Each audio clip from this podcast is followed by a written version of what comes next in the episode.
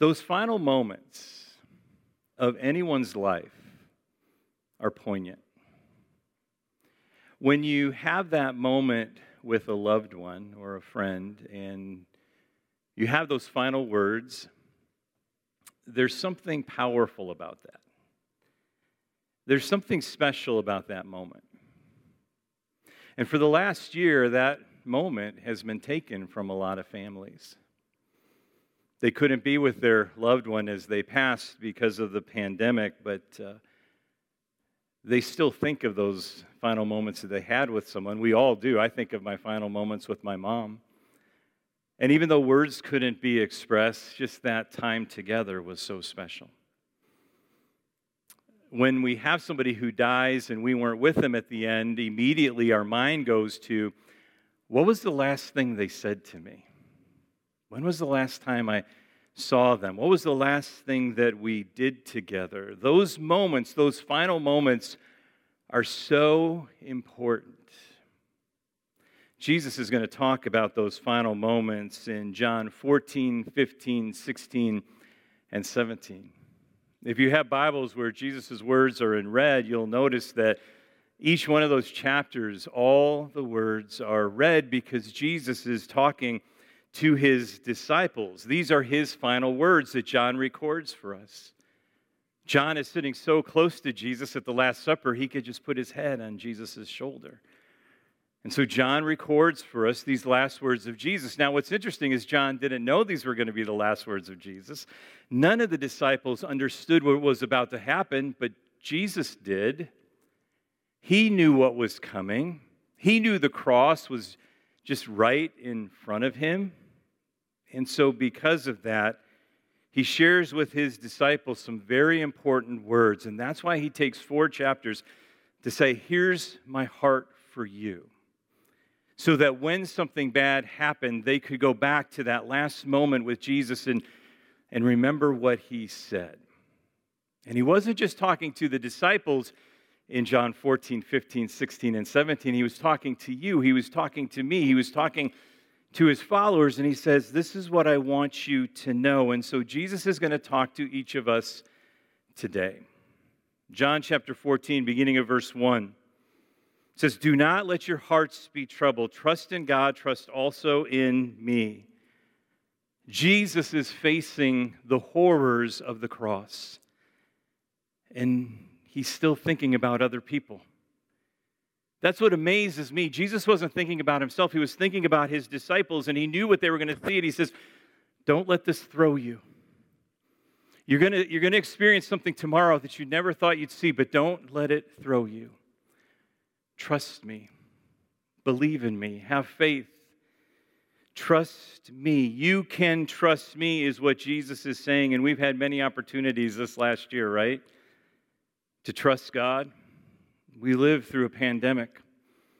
We've experienced loss and death and grief and fear. And so, my question is where are you placing your faith today? Where are you placing your hope today? See, Jesus is inviting us in His Word. You can trust me. No matter what you face, no matter what's going to happen, no matter you don't know what it might look like, but I do. And so have faith. You can trust me. Jesus then just says to his disciples, There's plenty of room for you in my Father's house. If it weren't so, would I have told you that I'm on my way to get a room ready for you? And if I'm on my way to get your room ready, I'll come back and get you so that you can be and live where I live. And you already know the road I'm taking. Luckily, Thomas asked the question because all the disciples were thinking, we, we know how to go, we know the road. And then Jesus says, probably one of the most famous lines that he will ever say in John 14, 6 I am the way, the truth, and the life. No one comes to the Father except through me. Thomas says, What, what road are you talking about? Look what Jesus says. Jesus says, I'm the road. I'm the road. I'm the way.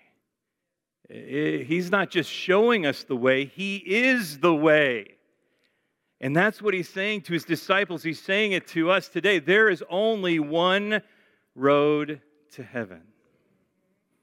There are a lot of people on a lot of different roads. Only one road leads to heaven.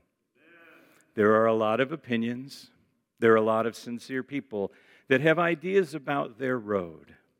But salvation is found in one person the person of Jesus Christ, who tells us, Look, I am the way, the truth, and the life. I am the road that you go on. That the road is a person, it's Jesus. And when we accept him into our life, we are on the right road.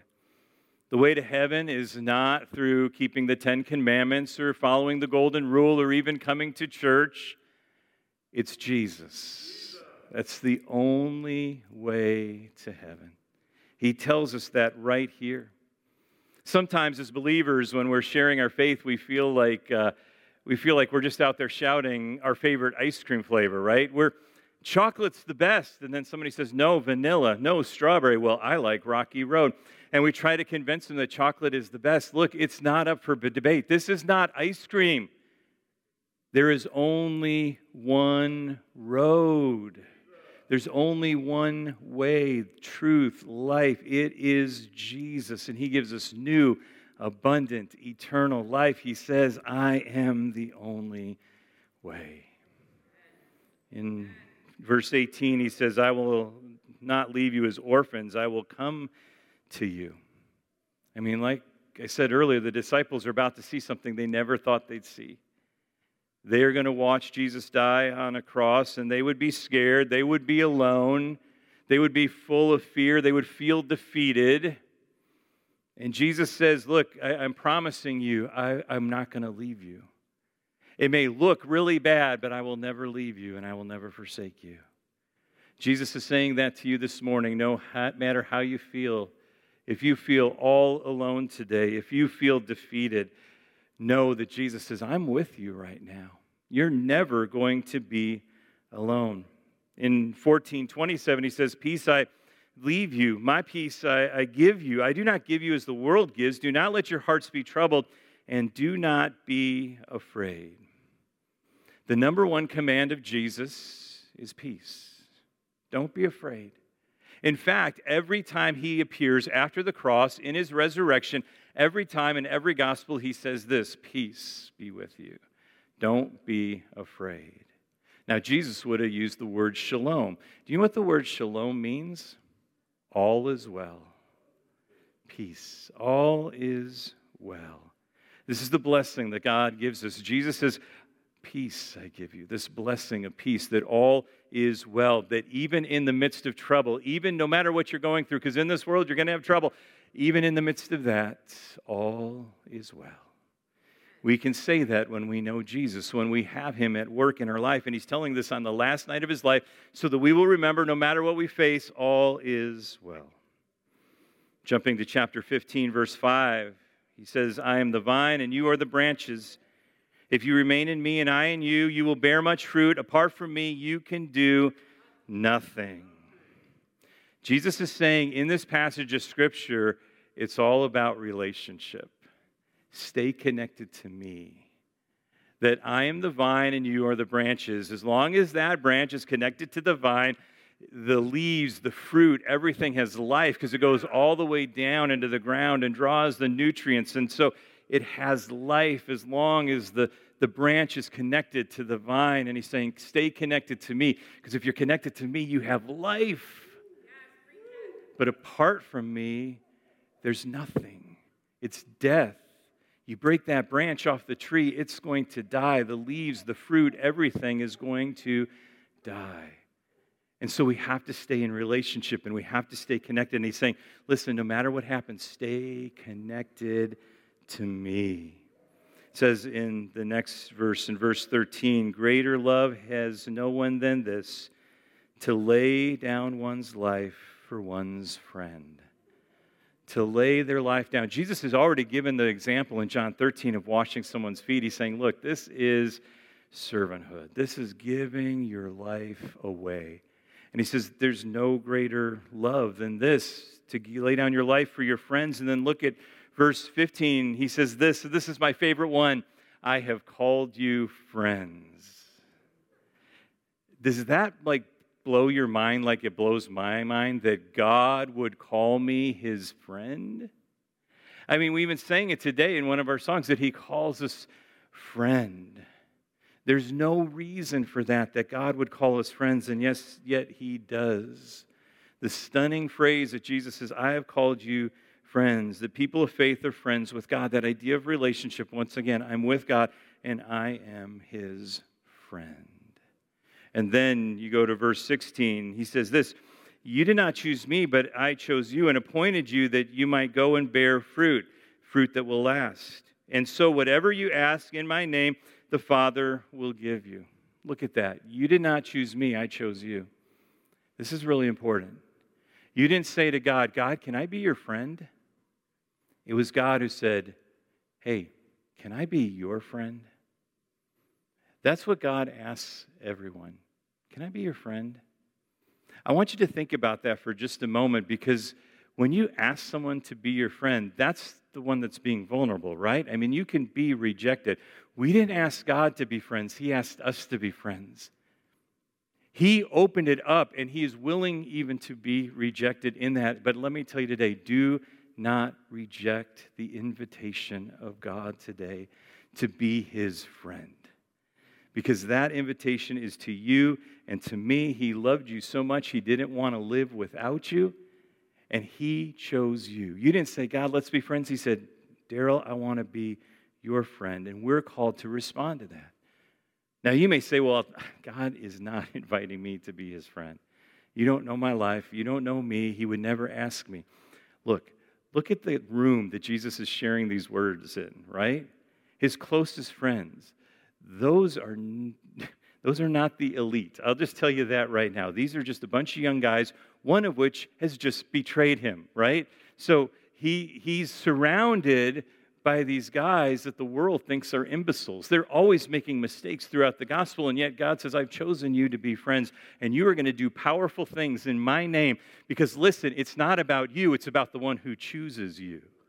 It's about his power.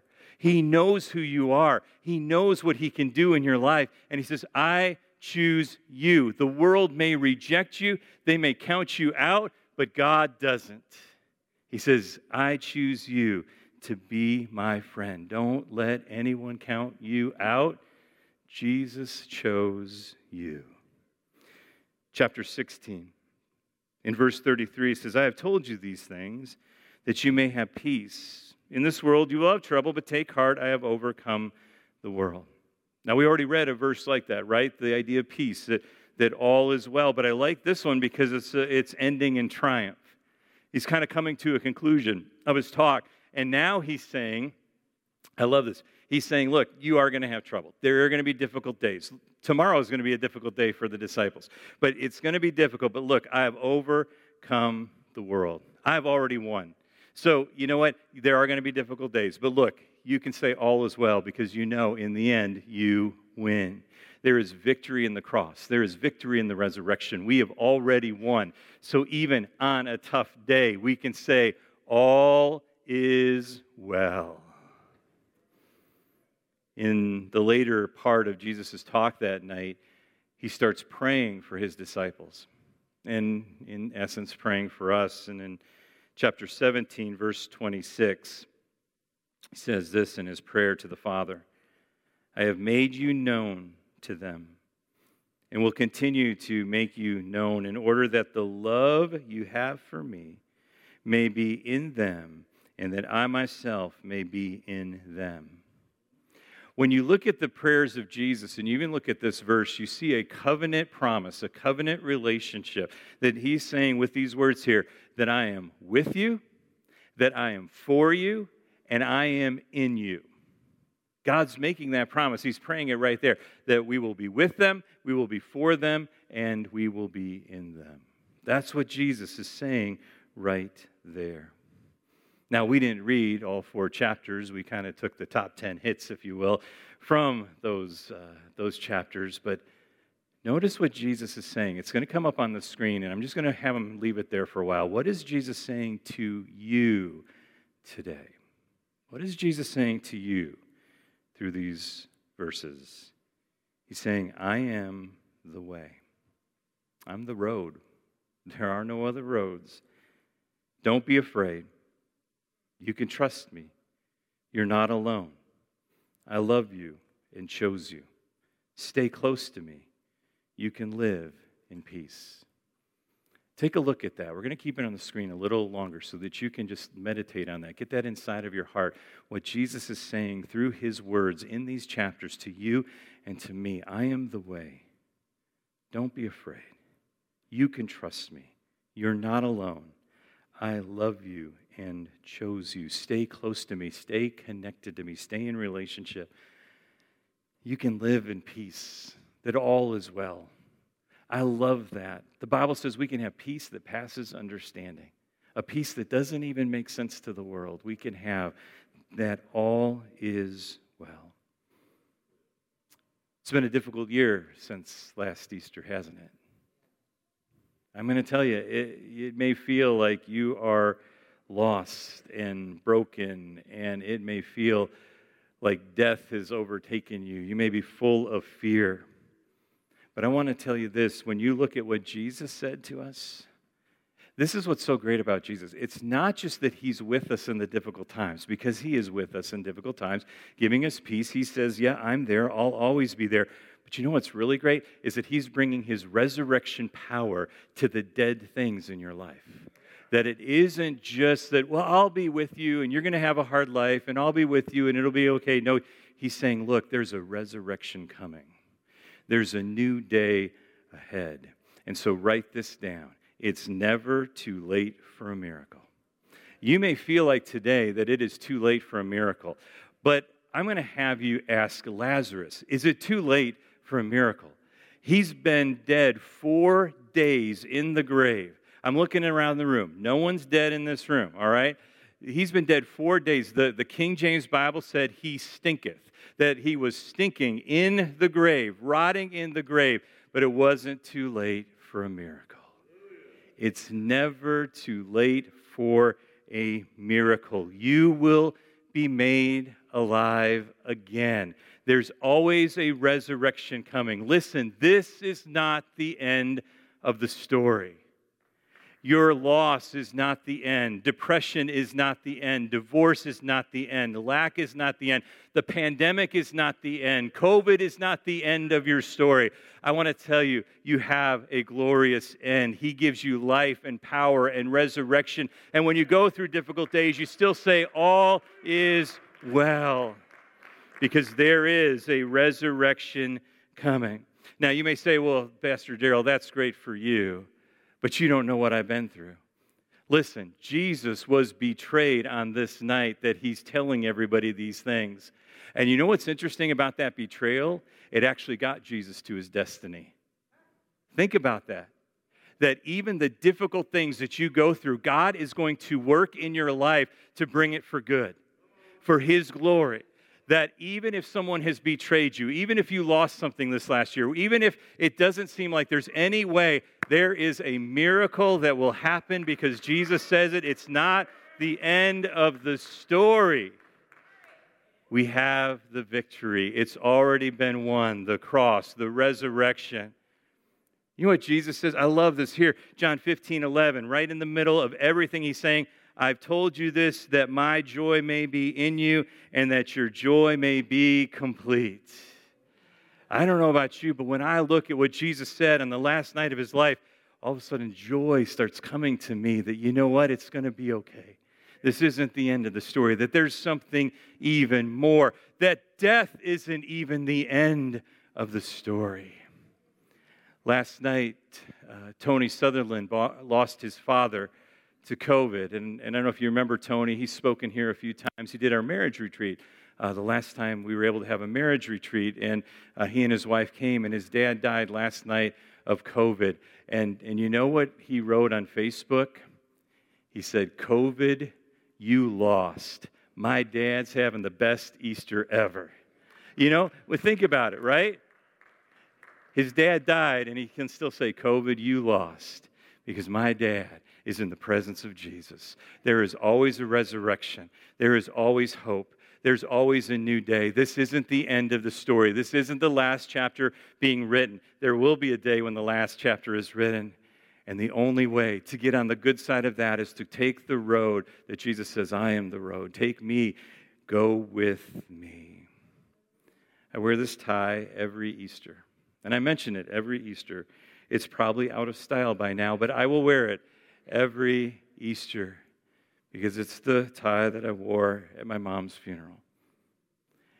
And it reminds me on Easter Sunday that she's still alive. And then I'll see her again. There were a couple, uh, couple weeks after uh, we, we, she passed and we had the funeral. And a couple weeks after that, Don Piper came to speak at church, who wrote 90 Minutes in Heaven. Such a, a powerful story. And uh, so he was here. And uh, I mean, we've known each other for years, and he had known my mom passed away. And he walked through the door as he came in the lobby the first time he saw me, and he gives me the biggest hug. And he says, Daryl, I'm sorry for your temporary separation.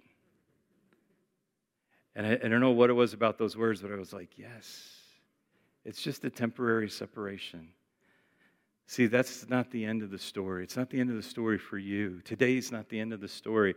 The end of the story is life everlasting. Jesus says, I am the way, the truth, and the life. Everything that it cost, Jesus paid on the cross. And we need to remember that. And his resurrection gives us new life today. And so today, we're going to partake of communion and we're going to remember everything that Jesus did for us. Would you bow your heads and your hearts with me this morning?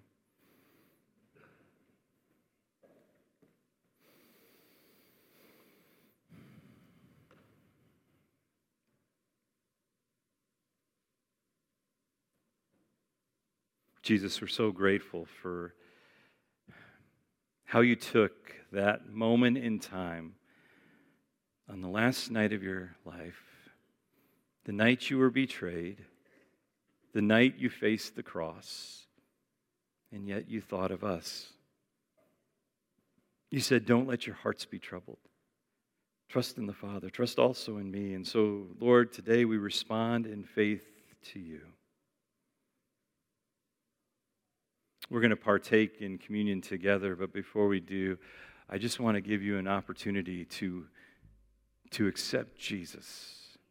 I want to give you that opportunity to, to take that road. There is no other road, there is no other way.